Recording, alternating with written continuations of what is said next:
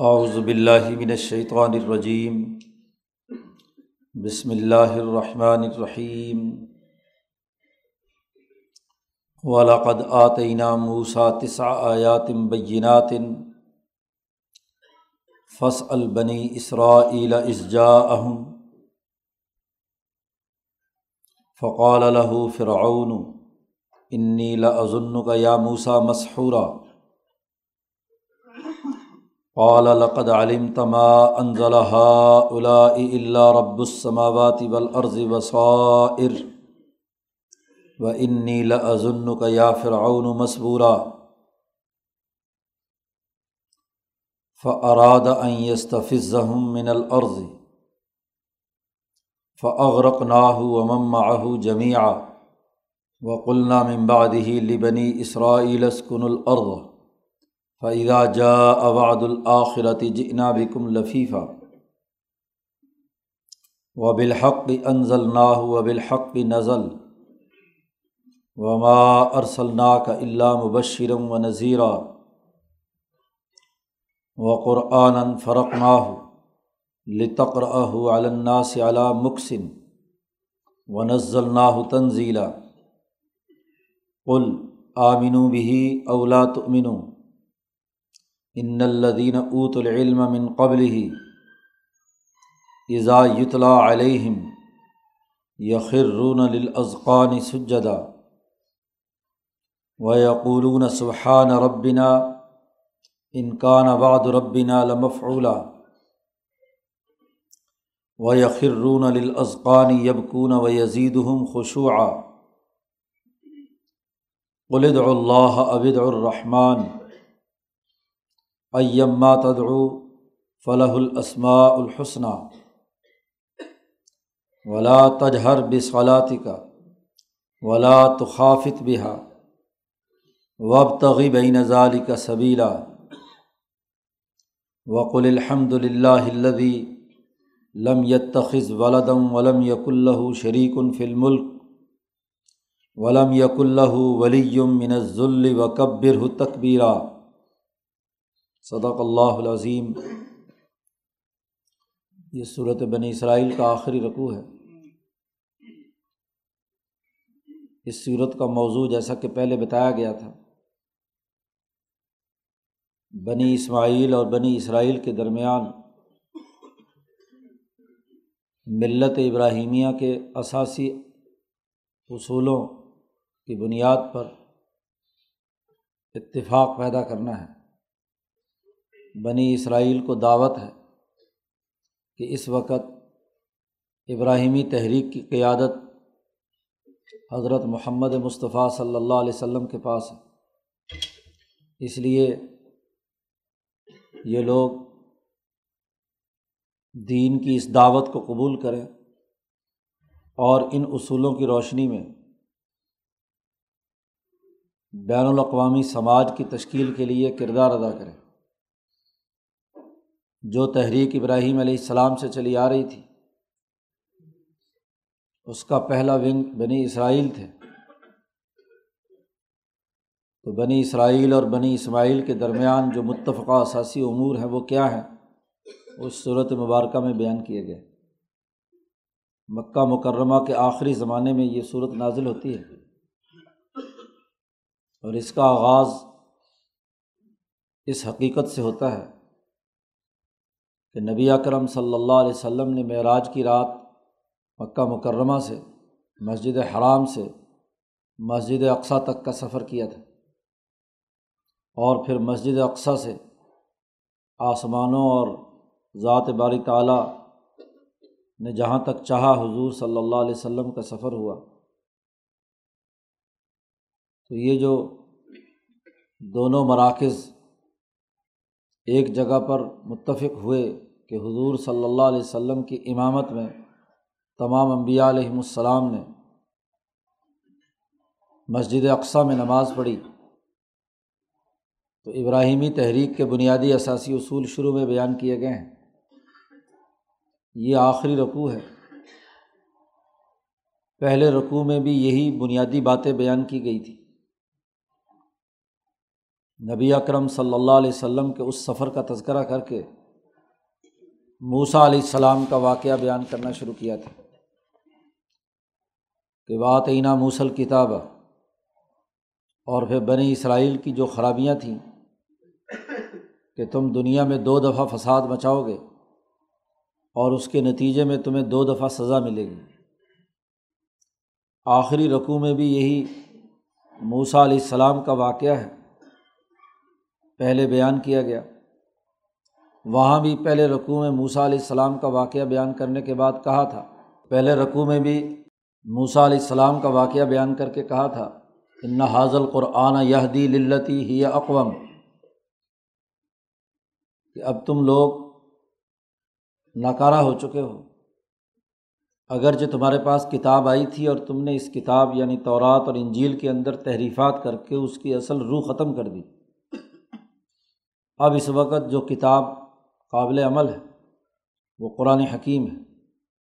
یہدی للتی ہی اقوام اس رقوع میں بھی پہلے موسا علیہ السلام اور ان کی جو جد وجہد ہے، اس کا تذکرہ ہے۔ اور اس کے آخر میں بھی کہا و بالحق انضل نہ ہو و بالحق کی نزل۔ مولانا سندھی رحمۃ اللہ علیہ فرماتے ہیں کہ سورت اگر اول آخر پڑھ لیں تو خود بخود صورت کا موضوع سامنے آ جاتا ہے۔ اب بنی اسرائیل اور بنی اسماعیل کے درمیان موازنہ اور اس میں قرآن کی حقانیت اور حضرت محمد مصطفیٰ صلی اللہ علیہ وسلم کی بین الاقوامی جد وجہد وہ اس صورت میں دلائل کے ساتھ پیچھے تفصیل سے بیان ہو چکے ہیں۔ تو ابھی اس آخری رقوع میں سب سے پہلے موسا علیہ السلام کا تذکرہ ہے۔ ولاقد آتینہ موسا تسا آیاتم بیناتم ہم نے موسا علیہ السلام کو نو واضح احکامات اور نشانیاں دی تھیں۔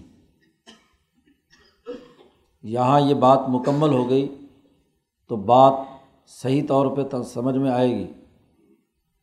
لیکن جیسا کہ عام مفسرین نے یہاں گڑبڑ کی ہے کہ آیات ان بینات ان کا مطلب ان نو نشانیوں کو قرار دیا ہے، جو پیچھے صورت آراف میں بیان ہو چکی ہیں۔ فارص اللہ علیہ مطوفان ابلجراد ابلقم البظفات یا بدما آیات مفصلات۔ موسا علیہ السلام کو نو نشانیاں یا نو باتیں کون سی دی گئی تھی؟ اس پہ عام مفسرین کی رائے تو یہی ہے۔ کہ یہ نو نشانیاں ہیں جو عذاب کے طور پر فرونی قوم پر آئی تھی۔ لیکن حقیقت یہ ہے کہ اس صورت کا موضوع اور اس کا سیاق و سباق اس حدیث کی تائید کرتا ہے جو خود نبی کرم صلی اللہ علیہ وسلم نے ارشاد فرمائی ہے۔ مسند احمد میں حدیث ہے اور ترمزی میں بھی ہے۔ امام ترمزی بھی اس حدیث کو لائے ہیں۔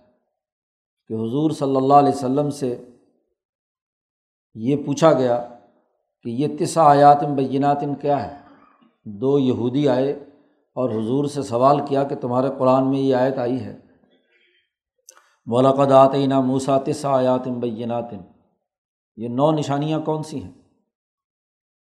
نو آیات بینات کیا ہے تو آپ صلی اللہ علیہ وسلم نے وہ احکام اشرا دس احکامات جو دیے گئے تھے نموسا علیہ السلام کو اور تورات کے شروع میں لکھے ہوئے ہیں، وہ سب گنوائے سوائے ہفتے کے روز چھٹی کرنے سے متعلق جو تھا۔ دس میں سے ہفتے کے روز کا تذکرہ بھی تھا۔ باقی تمام احکامات کے اللہ سے شرک نہ کرو، والدین کے حقوق ادا کرو، کسی کو قتل مت کرو ہاں جی وہی جو ابھی اسی صورت میں بھی قضا ابو کا اللہ تعبد اللہ میں بیان کیے ہیں، وہ دس احکامات خود نبی اکرم صلی اللہ علیہ وسلم نے بیان کیے ہیں کہ یہاں تسا آیات بینات سے مراد یہ ہے، وہ یہودی دونوں عالم تھے، وہ بہت خوش ہوئے کہ حضور صلی اللہ علیہ وسلم نے بات ٹھیک ٹھیک فرمائی۔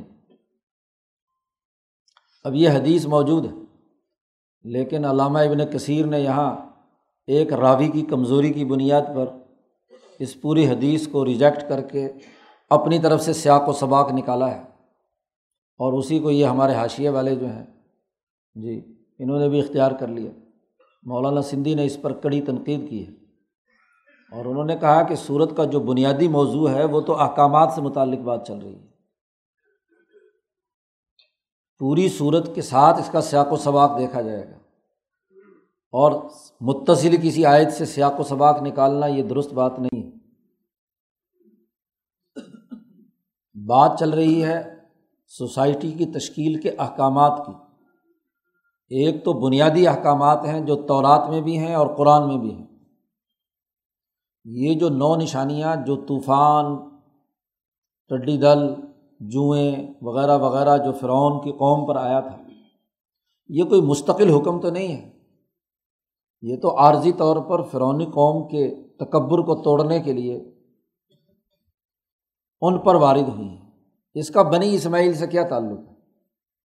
بات تو یہاں بنی اسرائیل اور بنی اسماعیل کے درمیان بین الاقوامی اثاثی اصولوں کے تناظر میں گفتگو تو اس کا کیا تعلق ہے کہ فرعون کی اس نشانیوں کو جو جن کا تذکرہ پیچھے کہیں آ چکا ہے جبکہ اس صورت میں اس کا کوئی تذکرہ نہیں ہے، تو اس کو یہاں جوڑنا یہ مفسرین کا خبت ہے۔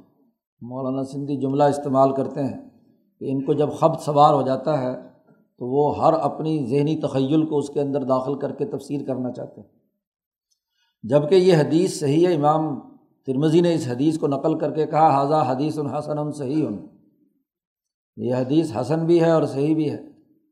بعد کے محدثین اپنے اشتہادات کی بنیاد پر کسی راوی کو نکارہ بنا کر حدیثوں کو کیا ہے، کنڈم کرنے کی کوشش کرتے ہیں۔ سیاح ستہ کی حدیث ہے۔ تو جب اس کی اساس پر بات واضح ہو رہی ہے اور سیاق و سباق سے بھی مل رہی ہے، تو پھر یہاں نو نشانیاں فرعون پر عذاب والی بیان کرنے کی کیا ضرورت ہے؟ تو موسا علیہ السلام کو ہم نے نو واضح احکامات دیے تھے۔ چونکہ ہفتے کا دن مسلمانوں میں اور بنی اسرائیل میں متفقہ نہیں ہے۔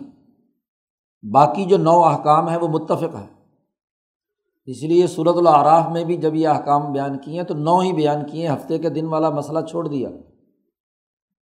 جی۔ تو یہ نو کا ذکر تعداد کا اس لیے ہوا ہے ورنہ اس سے مراد تو احکام عشرہ ہی ہے یہاں چونکہ بنی اسماعیل میں ہفتے کی جگہ پر جمعہ آ گیا۔ تو یہ ہم نے نو احکامات دیے تھے۔ فص البنی اسرائیل آپ بنی اسرائیل سے پوچھیے اس جا اہم جب موسا علیہ السلام ان کے پاس آئے تھے، یہ احکامات لے کر۔ یہاں مولانا سندھی نے ایک اور بڑی اچھی حقیقت واضح کی ہے، وہ یہ کہ جب پیغمبر آتا ہے، اپنی جماعت تیار کرتا ہے، تو وہ کسی نہ کسی حکم اور قاعدے اور ضابطے پر کرتا ہے۔ زیادہ سے زیادہ دماغوں میں یہ سوال ابھرتا ہے کہ طور پہاڑ پر تورات ملی تھی تو یہ حکام اشرا تو فرعون کے غرق ہونے کے بعد طور پہاڑ پر ملے ہیں۔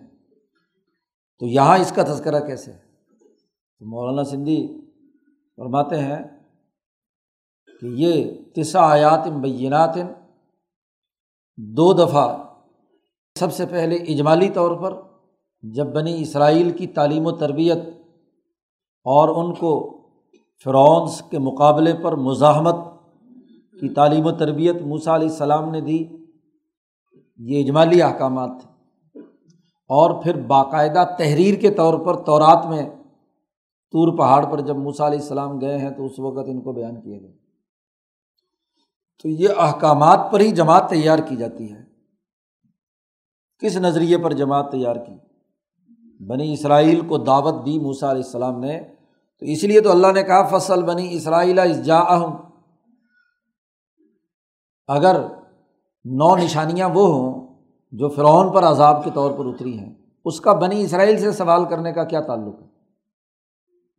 کہ بنی اسرائیل سے سوال کیجیے فصل بنی اسرائیل جا بنی اسرائیل سے سوال تو یہ کہ جن احکامات کی بنیاد پر موسا علیہ السلام، چونکہ یہ امبیا کا کامن اصول ہے ابراہیم پر بھی یہ دس اصول تھے۔ ابراہیم کے صحیفوں میں بھی موجود تھے۔ تو اسی پر جماعت کی تربیت کی تھی نا کہ شرک نہ کرو، والدین کے حقوق ادا کرو، یتیموں کے حقوق ادا کرو، اولاد کے حقوق ادا کرو، کب پورا تولو، پورا ناپو وغیرہ وغیرہ۔ اور یہ باتیں پورا تولنے اور پورا ناپنے کی تو شعیب علیہ السلام کی قوم کے پاس بھی تھی۔ موسا علیہ السلام جب شعیب کے پاس رہے ہیں دس سال، تو وہاں بھی تو یہ احکام اشرا نبی تھے۔ باقاعدہ طور پر ان کا نفاذ اس وقت ہوا جب تورات نازل ہوئی۔ ورنہ صوف ابراہیم میں یہ تسلسل سے ابراہیمی تحریک کے اصول چلے آ رہے ہیں۔ اسی لیے کہا، فصل بنی اسرائیل جا اہم کہ بنی اسرائیل سے سوال کیجیے کہ جب ان کے پاس یہ احکامات آئے تھے۔ بات یہ واضح کی جا رہی ہے کہ یہ ابھی جو ہم نے اس صورت کے تیسرے رقوع میں احکامات دیے ہیں کہ بین الاقوامی سماج ان احکامات پر وجود میں آنا ہے۔ تو موسا علیہ السلام کو بھی یہی احکامات دیے گئے تھے۔ اس لیے آپ بنی اسرائیل سے سوال کریں کہ جب موسا ان کے پاس آئے تھے، کیا انہوں نے ان دس اصولوں کی بنیاد پر ان کی دعوت اور تربیت نہیں دی تھی؟ اب جب اس کی احساس پر جماعت تیار ہوئی تو فقال اللہ فرعون فرعون نے موسا علیہ السلام سے کہا، انی لازن کا یا موسا مسحورا. مجھے لگتا ہے کہ اے موسا میرا گمان یہ ہے کہ تجھ پہ جادو ہوا ہوا تو جو یہ کہتا ہے کہ صرف اللہ کو خدا مانو اور کسی کو خدا نہ مانو، حالانکہ فرعون کا دعویٰ کیا تھا، انا ربو کو مل تو اس کی خدائی کو اس پہلے حکم سے کیا ہے، چوٹ لگ رہی تھی۔ والدین کے حقوق ادا کرو، غریبوں کے حقوق ادا کرو، یتیموں اور کس کے کرو، پورا تولو، پورا ناپو، یہ لگتا ہے کہ تیری باتیں جو ہیں، کوئی جادو ہو گیا تجھ پر۔ ورنہ آپ دیکھیے کہ وہ جو نو نشانیاں ہیں فارص اللہ علیہ الطوفانہ، وہ تو جب بھی کوئی عذاب آتا تھا، تو فرعونی لوگ ہی کہتے تھے نا موسا سے کہ اپنے رب سے دعا کر کے یہ ہمارے سے دور ہو جائے۔ وہاں موسا کو مشہور کہنے کی کیا ضرورت؟ وہاں تو وہ خود آ کر درخواست کرتے تھے، جب بھی ایک طوفان آیا، مصیبت میں مبتلا ہوئے سارے قبتی جو ہیں فرونی وہ جا کر پہنچتے تھے موسا علیہ السلام کے پاؤں پکڑتے تھے کہ تو اللہ کا نبی ہے، دعا کر یہ مصیبت ٹل جائے۔ اب اس عذاب پر آنے کی وجہ سے موسا کو فرعون جو ہے مسور کیسے کہے گا؟ ہاں جب اس کی خدائی کو چیلنج کیا اور کہا کہ اللہ کے علاوہ کوئی اور شریک نہیں ہے، اللہ کے ساتھ کوئی خدا نہیں ہے۔ تو اب یہاں اس کو اپنی خدائی خطرے میں پڑ رہی ہے تو کہتا ہے موسا تم پر تو کسی نے جادو کر دیا۔ بالکل سیاق و سباق بتلا رہا ہے کہ یہاں اصل نو نشانیاں یا نو احکامات کون سے ہیں۔ صرف لفظ آیات سے یا نشانیوں کے لفظ سے یہ حقیقت بیان کر کے پورا حاشیہ کالا کر دینا، یہ کہاں کی درست بات ہے؟ انی لازن کا یا موسا مشہورہ میرا تیرے بارے میں یہ گمان ہے کہ اے موسا تجھ پر جادو ہو چکا۔ ان کا خیال یہ تھا کہ یہ جو حکم بیان کر رہا ہے یا جو گفتگو بیان کر رہے ہیں موسا علیہ السلام، یہ جادو ہی ہے۔ تبھی تو جادوگروں کو مقابلے پر لایا۔ یہ جادوگروں کا قصہ تو شروع میں ہی پیش آ گیا ہے، جنہوں نے مقابلہ کیا ہے موسا علیہ السلام سے۔ باقی باتیں تو بات کی ہیں۔ قول لقد علم تھا موسا علیہ السلام نے کہا کہ تو جانتا ہے کہ ما انزل ہا الائی اللہ رب السماواتی ولعرض بصائر۔ کیا یہ تمام باتیں کسی اور نے نازل نہیں کی اس رب نے نازل کی ہیں جو آسمانوں اور زمینوں کا بھی رب ہے۔ تو تو بس مصر کا حکمران بن کر رب کم العلیٰ کا دعوے دار ہے۔ کیا تو نے آسمان بنایا ہے؟ کیا تو نے زمین بنائی ہے؟ یہ تو اس رب نے بھیجی ہیں، یہ احکامات۔ ان کا نزول تو اس نے کیا ہے۔ جو آسمانوں کا رب بھی ہے اور زمین کا رب بھی ہے۔ اس کا پالنے والا ہے۔ تیری ربوبیت تو بیچاری چھوٹی سی ایک حکومت ہے۔ اور بصائر۔ یہی تو سمجھانے کے لیے بصیرت کی باتیں ہیں۔ موسا علیہ السلام نے یہی جا کر سب سے پہلے فرعون کے دربار میں کہا تھا کہ انرسل معنی بنی اسرائیل بنی اسرائیل کو آزادی دو۔ غلامی ختم کرو۔ تو یہی تو بصائر کی چیزیں ہیں۔ یہ دس کے دس احکامات انتہائی بصیرت افروز ہیں۔ ان میں سمجھنے کی بہت ساری باتیں ہیں۔ اب آپ دیکھیے کہ اس مسائل کا بڑا گہرا تعلق احکامات سے ہے، سوسائٹی کی تشکیل کے امور سے ہے۔ لیکن ہمارے حاشیے والے کیا کہتے ہیں کہ جی بصائر کا لفظ ہی بتلاتا ہے کہ اس سے مراد نو نشانیاں حدیث کو بھی ریجیکٹ کرتے ہیں۔ نشانیوں سے اسے بصیرت حاصل ہوئی تھی۔ احکامات کی بات ہے۔ اس لیے تو قال راج المومن میں آل فرعون۔ خود اتنی بصیرت امیز بات تھی کہ وہ آل فرعون کا جو ایک رج المومن ہے، اس نے کھڑے ہو کر پورے دھڑلے سے بات کہی کہ موسا جو بات کر رہے ہیں وہ درست صحیح بات ہے۔ تو جو لفظ بصائر، احکامات کی بصیرت اور اس کے شعور کی اہمیت بیان کر رہا تھا، ہمارا چونکہ جب ذہن کسی اور طرف اجتماعی طور پر قرآن کے مطالعے اور غور و فکر پر نہ جائے تو پھر وہ اس طرح کی سلسلے شروع کر دیتے ہیں۔ کہ جی لفظ بصائر بتلا رہا ہے، یہ جو نو نشانیاں آئی تھیں، طوفان وغیرہ، اس سے کیا ہے؟ اس کو بصیرت آئی تھی پھر؟ کوئی بصیرت نہیں آئی۔ ہر دفعہ میں شکست کھائی اس نے۔ اور موسا علیہ السلام نے کہا وہ انی لازن کا یا فرعون مسبورا موسا علیہ السلام نے کہا، میں تیرے بارے میں یہ گمان رکھتا ہوں، اے فرعون، کہ تو ہلاک ہونے والا ہے۔ جی غارت ہونے والا، تباہ و برباد ہونے والا ہے تو۔ جو موسا علیہ السلام کو اس نے کہا مسحور، تو موسا علیہ السلام نے ترکی ب ترکی جواب دیا کہ تو مصبور ہونے والا تباہ و برباد ہونے والا ہے۔ اب جب یہ چیلنج کیا موسا علیہ السلام نے، تو اراد یستفظ من العرضی تو فرعون نے یہ ارادہ کیا کہ بنی اسرائیل کو یہاں اتنا تنگ کرو، اتنا گھبراؤ ان کو اتنا ان کو چین نہ لینے دو کہ یہ زمین سے نکل کر بھاگ جائیں نہ تو باہر نکلنے دیتا ہے، نہ آرام سے رہنے دیتا ہے، نہ معاشرے اور سوسائٹی کو درست کرتا ہے۔ موسا علیہ السلام کا مطالبہ تو یہی تھا کہ جیسے یوسف علیہ السلام کے زمانے میں مصری اور بنی اسرائیلی عدل و امن کے ساتھ رہتے تھے۔ سوسائٹی بالکل درست تھی۔ تو وہ تم نے ختم کر کے ان کو غلام بنا کر ان سے بےگار لینا شروع کر دی، ان کے اوپر ظلم اور زیادتی شروع کر دی۔ اس سے باز آ جاؤ۔ لیکن اس نے مزید بنی اسرائیل کو تنگ کرنا شروع کر دیا۔ بے چین بنانا شروع کر دیا۔ تو اللہ نے چونکہ یہ واقعہ تفصیل سے کئی جگہ بیان ہو چکا ہے، یہاں تو اختصار کے ساتھ ان احکامات جو اس صورت میں بیان کیے گئے ہیں، بین الاقوامی قانون سے متعلق، ان سے گفتگو ہو رہی ہے۔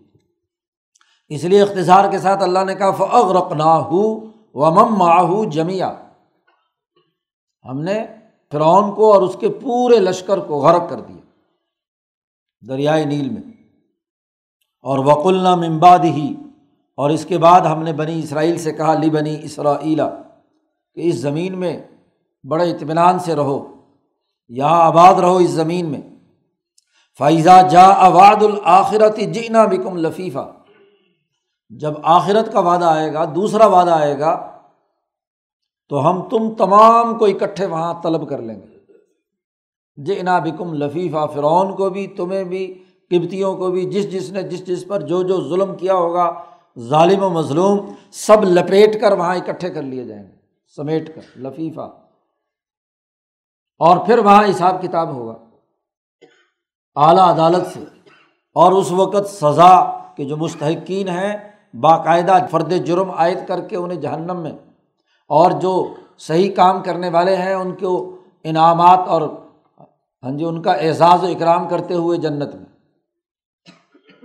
یہ مختصر تذکرہ یہاں کر کے اس حقیقت کی نشاندہی کی کہ جو احکامات یہاں تیسرے رقوع میں بیان کیے ہیں، حقوق انسانیت سے متعلق، خدا پرستی اور انسان دوستی سے متعلق، یہ موسا علیہ السلام کو بھی ہم نے دیے تھے۔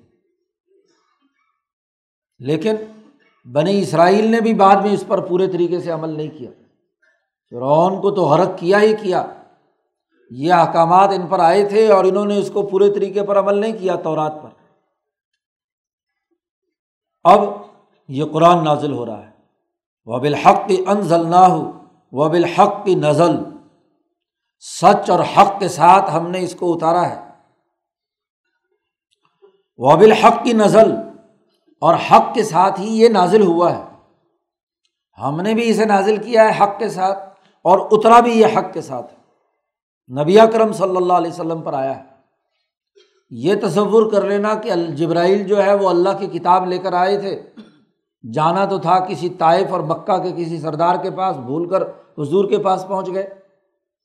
یہ جو مشرقین مکہ جھوٹی بات کرتے تھے، تو اس کا بھی رد کر دیا۔ کہ یہ سچ کے ساتھ اترا ہے اور جس پر اترنا چاہیے تھا اسی پر اترا ہے۔ حضرت محمد مصطفیٰ صلی اللہ علیہ وسلم پر۔ اسی لیے تو دو دفعہ یہاں کہا وب الحق کی انزل نہ ہو وب الحق کی نزل۔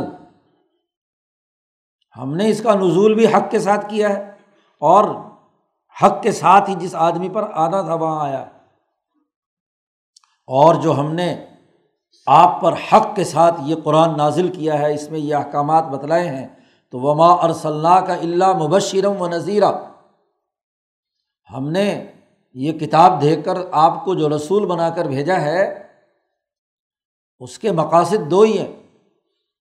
مبشرم و نذیرہ جو تو اس حق پر، حقوق انسانیت کے اس پروگرام پر عمل درآمد کرنے والے ہوں گے، ان کے لیے مبشر، خوشخبری سنانے والے۔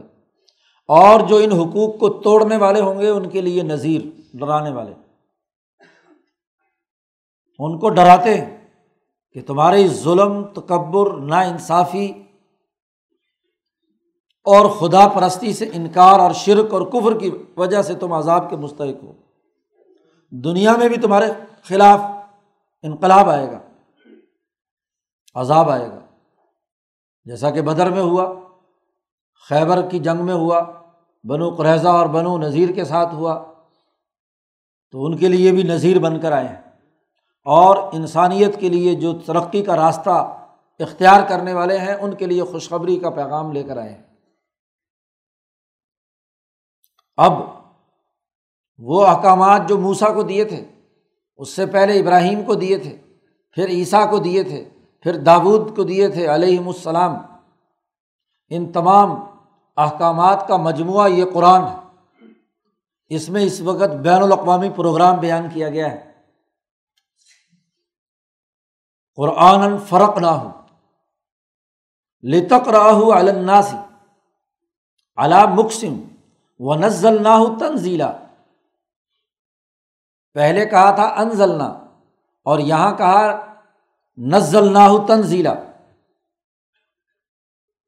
عربی جاننے والے جانتے ہیں کہ انزال میں اور تنزیل میں بڑا فرق ہے۔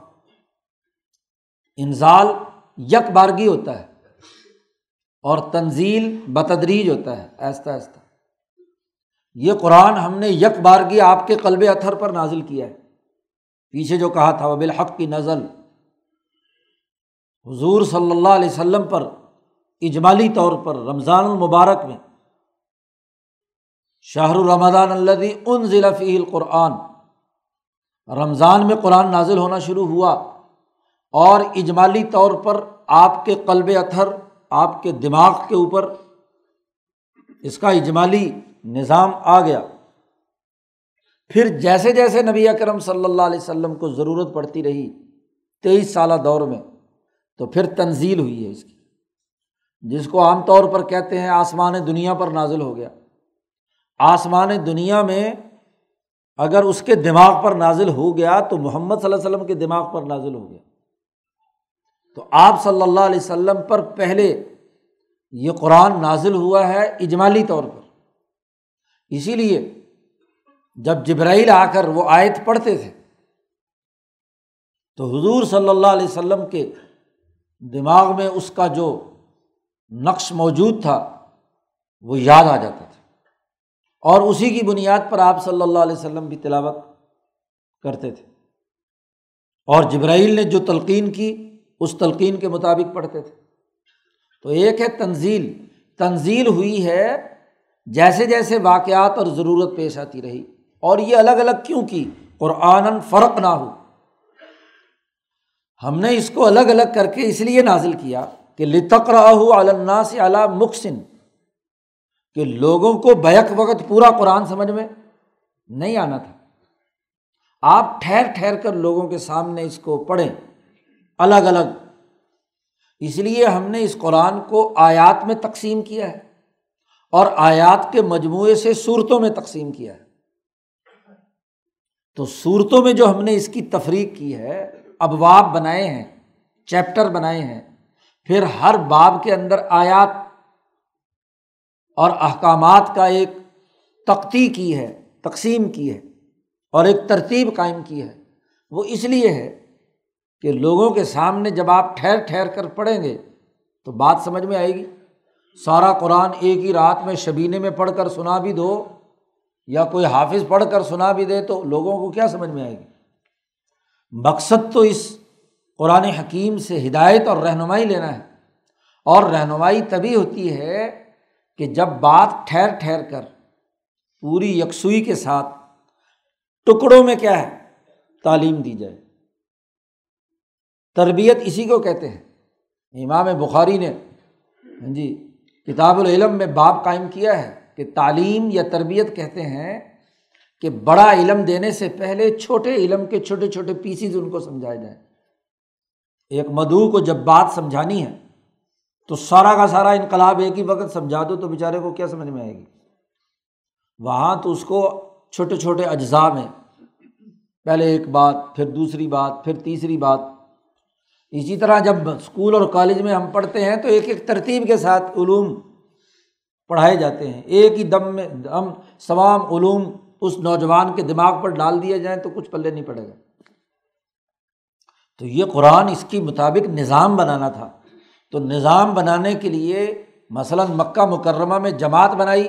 تو جماعت سازی کے لیے جب بھی کسی آیت کی ضرورت پڑی، کوئی رویہ سامنے آیا، کوئی حادثہ وقوع پذیر ہوا تو وہ آیت آ گئی اور اس کو حضور نے وہاں پڑھ کر چونکہ لوگوں کو اس وقت طلب تھی کہ یہ ایشو پیدا ہو چکا ہے، یہ مسئلہ آ چکا ہے، یہ سوال، یہ کوشچن ریز ہو چکا ہے، اب اس کا کوئی جواب آنا چاہیے۔ تو جب لوگوں کے دماغوں میں سوال موجود ہو اور ادھر سے اس کا جواب آ جائے تو وہ فٹ بیٹھ جاتا ہے۔ اور اب بغیر سوال کے آپ ویسے علم بانٹتے رہو، تو ڈگری تو لے لے گا لیکن آج کے نظام تعلیم کی سب سے بڑی خرابی کیا ہے کہ علم انڈیلتے رہتے ہیں۔ اس کے دماغ میں کوئی کوشچن ہوا ہے یا نہیں؟ چونکہ پریکٹیکل نہیں ہے۔ تو سوال کیا ہوگا؟ بس اس کو ایک ہی سوال ہے کہ مجھے چار سال کسی نہ کسی طریقے سے پورے کر کے ڈگری لینی ہے۔ اس لیے پورے چار سال میں کوئی حقیقی سوال پیدا۔ اور اگر بیچارہ کوئی طالب علم سوال کر بیٹھے تو استاذ کیا کہتا ہے؟ خبردار، خاموش ہو جاؤ۔ جو میں نے پڑھایا ہے، بس یہ پڑھو اور یہ پیپر میں لکھو۔ یہ یہ پیپر میں آئے گا، یہ لکھ دو اور بس۔ تو یہ تعلیم تو نہیں ہے۔ تعلیم تو یہ ہے کہ جب مکالمہ ہو، بات چیت اور گفتگو ہو، ایک پروگرام کی دعوت دی جائے، تو اگلے کے دماغ میں کوئی سوال پیدا ہو۔ اور اس سوال کے جواب میں آپ اس کو کوئی بات سمجھائیں تو بالکل دماغ میں فٹ بیٹھے گی۔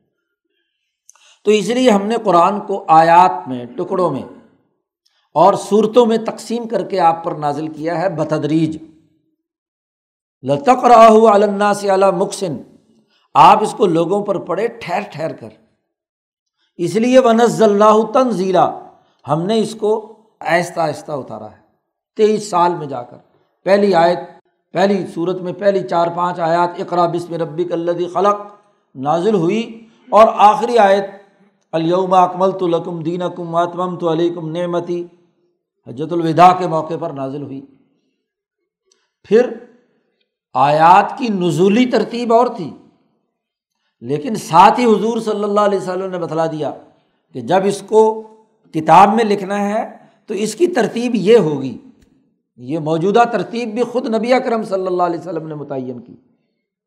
جی کہ یہ آیت فلانی آیت کے بعد لکھ دو۔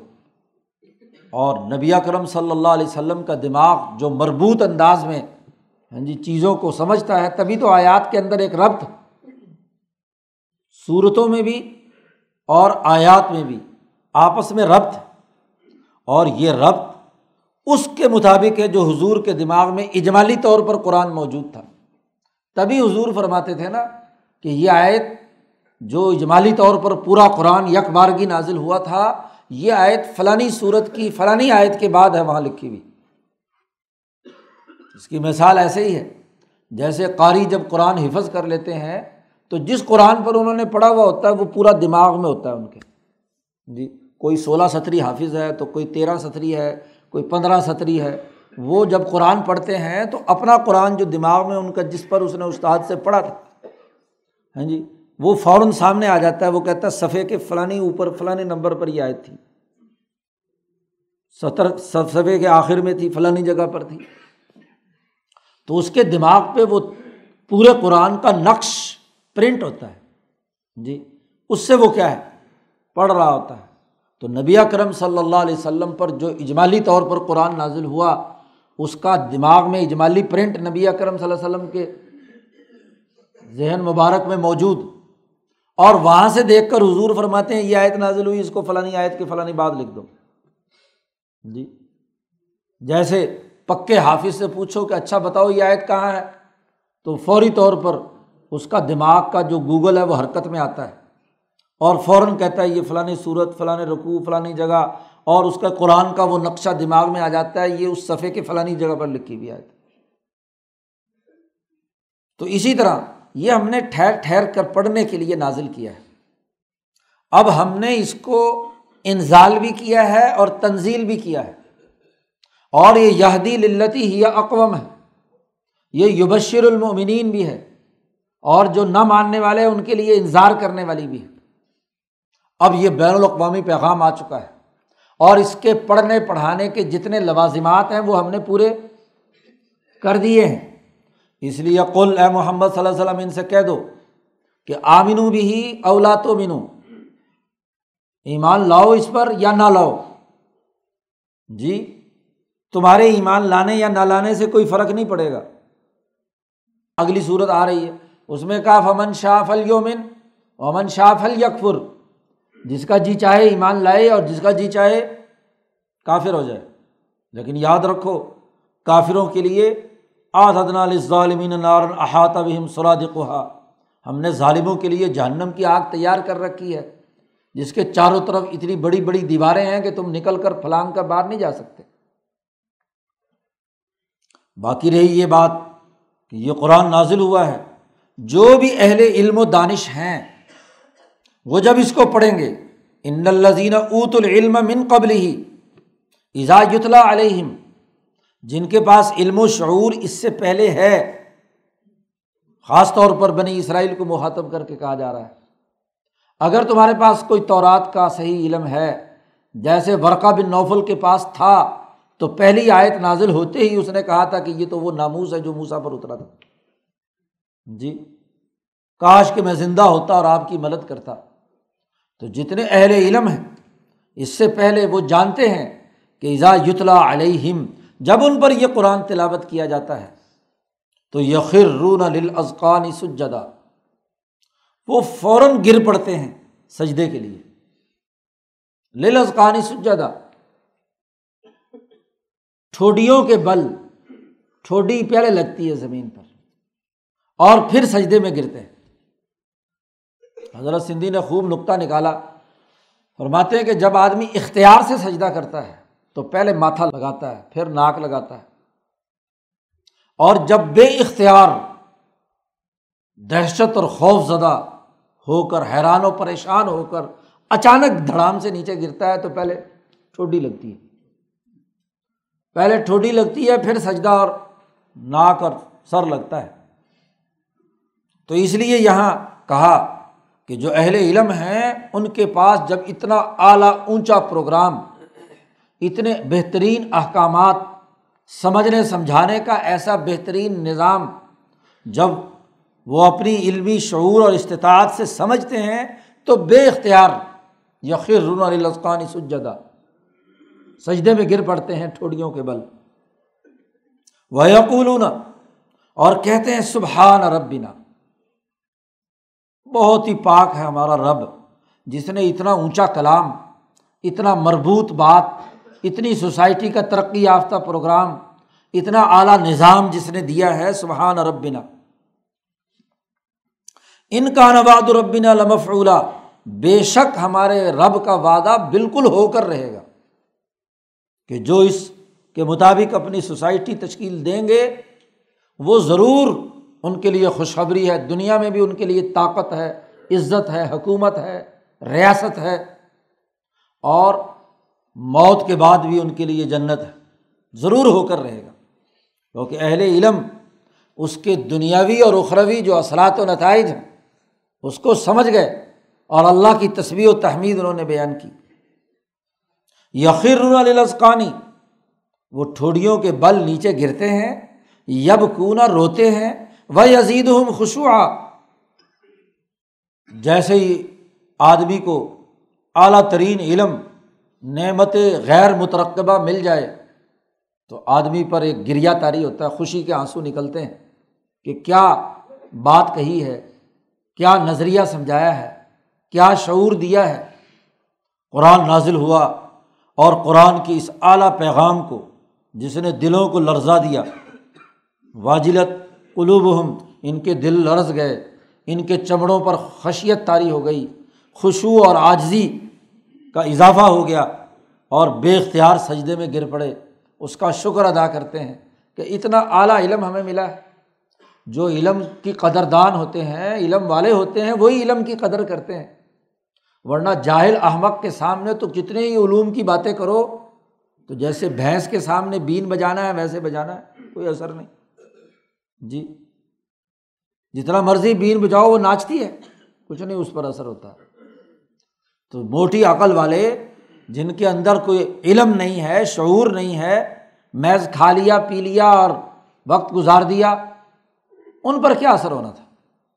لیکن جو اہل علم ہیں، جن کے دماغ میں اعلیٰ درجے کی لطافت اور نزاکت ہے، جو علمی بنیادوں کو سمجھتے ہیں، جب قرآن علوم کا وہ مطالعہ کرتے ہیں، اس کا شعور ان کو حاصل ہوتا ہے تو ان کے اوپر خوشی کے آنسو ہیں۔ وہ روتے ہیں خوشی سے۔ اللہ کے سامنے عجز و انکساری سے اس کا شکر ادا کرتے ہیں کہ اس نے اتنا اعلیٰ علم دیا تو چونکہ یہاں بنی اسرائیل اور بنی اسماعیل کے اجتماع کی بات ہو رہی ہے، تو بنی اسرائیل میں سے جو اہل علم ہے جو تورات کو اچھے طریقے سے جانتے ہیں، عبداللہ ابن السلام فلاں فلاں جو ایمان لائے اس پر، ان کی کیفیت خاص طور پر بیان کی ہے۔ اور یہ دلیل کے طور پر پیش کی ہے کہ یہ اتنا اعلیٰ پروگرام ہے کہ دونوں جماعتوں کے صحیح اہل علم ضرور اس کو قبول کریں گے۔ باقی رہی یہ مکے والے یہ اعتراض کرتے ہیں کہ اللہ کا نام سنا تھا، یہ الرحمان کی رٹ کیا لگائی ہے؟ اسی لیے کہتے تھے ومر رحمان یہ رحمان کیا ہے؟ وہاں بھی سجدے کی آیت کے تناظر میں وہاں بات کہی ہے۔ ماں رحمان کون ہے؟ مر رحمان۔ ہم تو نہیں جانتے رحمان۔ یہودیوں کے یہاں چونکہ تورات نازل ہوئی تھی تو وہ اللہ کے ساتھ رحمان اور رحیم کا لفظ بھی جانتے تھے۔ تو رحمان کا لفظ وہ استعمال کرتے تھے اور اللہ کا لفظ مکے والے استعمال کرتے تھے۔ اب چونکہ دونوں کا اتحاد کی بات آ رہی ہے، مشترکات پر بات ہو رہی ہے، تو اللہ نے کہا کل آپ ان سے کہہ دیجیے اد اللہ عبد الرحمان کیا فرق پڑتا ہے؟ یہودی رحمان کو پکارتے ہیں تو ٹھیک ہے پکارے اور اگر بنی اسرائیلی اور بنی اسماعیلی اللہ پکارتے ہیں تو وہ بھی پکارے نام اللہ کے اسماع الحسنہ ہے۔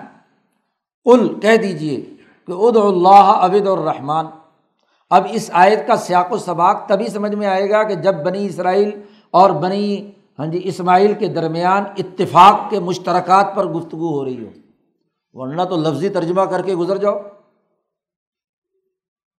اما تدعو جس نام سے بھی، جس عنوان سے بھی اللہ کو پکارو، تو فلاح الاسماء الحسنہ، اللہ کے یہ اسماء حسنہ ہے اچھے نام ہے خاص اللہ ہی کے ساتھ مخصوص ہے تو جو بھی پکار لو تجلیات رحمانی کا نزول دنیا پر ہو رہا ہے، تو وہ بھی ذات باری تعالیٰ کا۔ اور الوحیت کا جو مقام ہے، جذب و کشش کا، تو وہ بھی اسی کی ذات کا نام ہے۔ باقی رہی یہ بات کہ کچھ لوگوں کا مزاج اونچی آواز سے پڑھنے کا ہے اور کچھ کا مزاج ہاں جی آہستہ آواز سے ہے۔ رحبانیت اور عیسائیت کا مزاج کیا ہے؟ چھپ کر غاروں میں آہستہ آہستہ اور یہودیوں کا کیا ہے؟ بلند آواز سے۔ یا مکہ میں ہی جو لوگ تھے، ان کے مزاجوں کے فرق کا بھی کیا ہے؟ معاملہ تھا۔ تو اللہ نے کہا، اس سے بھی بہت اونچی آواز سے بھی شور شرابے کی ضرورت نہیں اور بہت ہی ایسا آواز سے بھی ضرورت نہیں ہے۔ میانہ روی اپناؤ، ولا تجہر بے صلاحی کا بہت پکار کر اونچی آواز سے قرآن پڑھنے کی بھی ضرورت نہیں۔ ولا تو خافت بھی ہا اور نہ ہی بہت ہی چپکے چپکے کے کسی کو پتہ ہی نہ چلے۔ اپنے آپ کو بھی پتہ نہ چلے۔ وب تغیب ظالی کا سبیلا درمیان میں ان دونوں کے درمیان کا راستہ اختیار کرو۔ مختلف لوگوں کے مختلف مزاج ہوتے ہیں۔ حضور صلی اللہ علیہ وسلم اپنی جماعت کے لوگوں کی خبر گیری کے لیے نکلتے تھے۔ ابو بکر صدیق کے گھر گئے۔ صبح تحجد کے وقت کے ابو بکر کیا کر رہے ہیں؟ تو ابو بکر قرآن پڑھ رہے ہیں تحجد میں۔ بہت ہی آہستہ آواز۔ بڑی مشکل سے پتہ چلا کہ ابو بکر قرآن پڑھ رہے ہیں۔ حضرت عمر کے گھر پہنچے تو بہت اونچی آواز سے پورا محلہ اٹھا رکھا۔ جی۔ صبح کو حضور نے پوچھا ابو بکر سے کہ آپ ایسا اتنا کیوں پڑھ رہے تھے قرآن؟ تو ابو بکر صدیق نے عرض کیا، یا رسول اللہ اسما من ناجید جس سے میں راز نیاز کی باتیں کر رہا تھا اللہ تعالیٰ کو، اس کو سنانا تھا اور وہ میری شہرت کے زیادہ قریب ہے اللہ۔ تو محبوب سے باتیں خفیہ کی جاتی ہیں نا، ایسا ایسا خزر خزر کی جاتی ہے ساروں کو تو نہیں سنائی جاتی۔ تو اس لیے اسماعت من ناجید عمر فاروق سے پوچھا کہ بھائی تم اتنی اونچے شور میں چپ جا رہے تھے۔ انہوں نے کہا کہ میں اوقز الوسنان جو نیند میں سوئے ہوئے ہیں، ان کو اٹھانا چاہتا تھا۔ اٹھو۔ اور شیطان کو بھگانا چاہتا تھا۔ جی۔ کہ یہاں ارد گرد میں کہیں بھی کوئی شتوگڑے موجود ہوں تو وہ یہاں سے بھاگ جائیں۔ اس لیے میں بلند آواز سے قرآن پڑھ رہا تھا۔ تو حضور صلی اللہ علیہ وسلم نے حضرت ابو بکر سے کہا تھوڑا سا، بلند آباد سے پڑھا کرو۔ اور عمر فاروق سے کہا کہ تھوڑا سا والیم کم کر لو یہ اسی آیت کے مطابق وب تغی بین ظالی کا سبیلا درمیانے طریقے سے پڑھو تاکہ اعتدال اور توازن برقرار رہے۔ اب صورت ختم ہو رہی ہے۔ جس صورت میں اللہ تبارک و تعالیٰ نے ایک اعلیٰ پروگرام دونوں قوموں کے لیے بین الاقوامی سطح پر نفاذ کے لیے جاری کیا ہے۔ سورت کا آغاز بھی اللہ کی تصویر سے کیا تھا۔ سبحان اللہ دی اسرا بے آبدی ہی اللہ کی ذات کی تصویر و تحمید تھی۔ اور آخری آیت بھی آئی۔ وقل۔ اب کہہ دیجیے الحمد للہ سب تعریفیں اسی اللہ کی ہیں۔ کہ اللہ لم یتخذ ولدن ولم یق اللہ شریک الفل ملک ولم یق اللہ ولیم من ظلم وہ کبر ہو تقبیرہ تین باتیں کہیں۔ کہ اللہ وہ ہے جس نے اپنا کوئی بیٹا نہیں بنایا۔ لم تخذ والدن اور نمبر دو، اللہ نے اپنی بادشاہی اور حکمرانی میں کسی کو اپنا شریک نہیں بنایا۔ برابر کی چوٹ۔ جی مخلوق کا ایک رشتہ اولاد سے ہوتا ہے۔ اور اولاد کے کہنے پر آدمی بہت سارے کام کر بیٹھتا ہے۔ اور اپنی مرضی نہیں ہوتی، لیکن چونکہ اولاد نہیں مانتی تو کہتا چلو جی اس کو راضی کرنے کے لیے کر لو۔ تو اللہ میاں نے اپنی اولاد ہی کوئی نہیں بنائی۔ دوسرا، برابر کی چوٹ ہوتا ہے کوئی، شریکہ ہے آپ کا۔ دونوں کاروبار میں مشترک ہے۔ آپ کی مرضی تو نہیں ہے، لیکن شریک نہیں مانتا، وہ کہتا نہیں جی ہم تو ایسے کریں گے۔ تو وہاں مجبوری میں آدمی کو کیا ہے؟ فیصلہ کرنا پڑتا ہے کہ چلو کاروبار بچانے کے لیے اس شریک کی بات بھی کیا ہے؟ رکھ لی جائے، چاہے میری رائے کے خلاف ہی کیوں نہ ہو۔ تو اللہ تعالیٰ نے اپنی اس بادشاہت اور حکمرانی میں کوئی شریک بھی اپنا نہیں بنایا۔ اور تیسری شکل کیا ہوتی ہے؟ کہ کوئی آدمی حاکم تو ہو، حکمران تو ہو، لیکن اس کے اوپر بھی ایک بالائی افسر ہو، جو اس کے ساتھ ذلت، امیز، سلوک، اس کے تابع ہو کر اس کی پناہ لینی پڑے۔ تیسری ممکنہ شکل یہی ہوتی ہے۔ تو اللہ نے کہا، لم یق اللہ ولی من ظلم اس کا کوئی ایسا مولا یا ولی نہیں ہے جس کے سامنے عز اور انکساری اللہ کو کرنی پڑے۔ تو نہ اللہ کسی کے سامنے ذلت کے ساتھ جھکنے والی ذات ہے، نہ برابر کا کوئی اس نے شریک بنایا ہے، نہ اس نے اپنی کوئی اولاد بنائی ہے۔ انسان کی مخلوق کی یہ تین ہی مجبوریاں ہوتی ہیں۔ اور تینوں مجبوریوں کا انکار کر دیا کہ سب تعریفیں اس اللہ کی ہیں جس کی نہ کوئی اولاد ہے نہ اس کے برابر کا کوئی شریک ہے، نہ اس سے زیادہ کوئی طاقتور اس کا کوئی ولی ہے جس کے سامنے کوئی ذلت اور عرض و انکساری کا اظہار کرنا پڑے۔ جب ایسی ذات ہے اور اس نے یہ قرآن نازل کیا ہے تو اس پر اس کی تعریفیں۔ اور جب یہ تعریف ہے تو کب بر ہو تقبیرہ نعرۂ تقبیر بلند کرو۔ وہ کب بر ہو تقبیرہ اس لیے اللہ اکبر کا نعرہ نماز کے ساتھ۔ جی نماز کا آغاز بھی ہے اور اس میں تقبیرات انتقال بھی ہیں۔ وہاں اعلان کیا جائے کہ وہی اللہ سب سے بڑا ہے۔ کوئی فرعون، کوئی نمرود، کوئی تاحوت کوئی شیطان ہاں جی کوئی بڑائی نہیں رکھتا۔ تو الکبر ہو تکبیرا۔ اس کے نام کی سربلندی، تکبیر بلند کرو۔ اس لیے حضور صلی اللہ علیہ وسلم نے اذان شروع کرائی تو اس میں بھی یہی نعرۂ تکبیر ہے۔ جی اللہ اکبر سے۔ اور نماز رکھی تو نماز میں بھی یہی ہے۔ اور جب جہاد اور لشکر کا دشمن پر حملہ آور ہونا ہے تو وہاں بھی کیا ہے؟ اللہ اکبر۔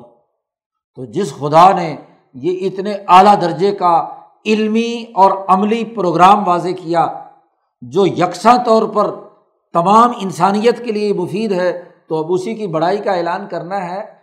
نہ یہ کہ چھوٹے چھوٹے جو شتونگڑے اور ہاں جی یہ خدائی کے دعوے دار فرعون، نمرود، شداد، سرمایہ دار، جاگیردار، ان کے سامنے آدمی سجدہ ریز ہو جائے۔ اسی کے سامنے سجدہ ریز ہونا ہے، اسی کے نام کی سربلندی کے لیے جد اور کوشش کرنی ہے۔ اور اللہ اکبر اس لیے بھی کہ اللہ بنی اسماعیل کا عنوان رہا ہے۔ جی یہودیوں کے یہاں رحمان بے شک استعمال ہوتا ہو، تو یہ رحمان بھی ایک اللہ کا نام ہے۔ لیکن چونکہ اب بین الاقوامی پروگرام بنی اسماعیل کے ذریعے سے، قریش کے ذریعے سے چلے گا، اس لیے رحمان و اکبر کے بجائے اللہ اکبر ہے۔ اور اللہ ویسے بھی ذات بہت کا عنوان ہے۔ رحمان تو اس کی ایک صفت ہے، اس کی ایک تجلی ہے۔ تجلی اعظم ہے جس سے پوری کائنات کا نظام چل رہا ہے۔ تو اس لیے اللہ کے نام کی بلندی کا اعلان کرنا ہے۔ اس لیے دین کے تمام اعمال میں اسی کی کار فرمائی ہے۔ ہاں جی اسی لیے حج کے موقع پر بھی اسی کی بڑائی کا اعلان کرنا ہے۔ تقبیرات تشریق ہوں یا اللہ کے سامنے حاضری کے لیے لبیک لبیک کا معاملہ ہو، اسی کی بڑائی کا اعلان کرنا ہے۔ تو پوری عبادات اور پورے تمام اعمال کا جو مرکزی نظم و نسق ہے، وہ اللہ کی توحید اور اس کی بڑائی پر۔ ہے تو اس طرح اس پوری صورت میں بڑی ترتیب کے ساتھ مربوط انداز میں قرآن کے بین الاقوامی احکامات کا نظام واضح کیا گیا ہے۔ اللہ تعالیٰ قرآن حکیم کو سمجھنے اور اس پر عمل کرنے کی توفیق عطا فرمائے۔ اللہ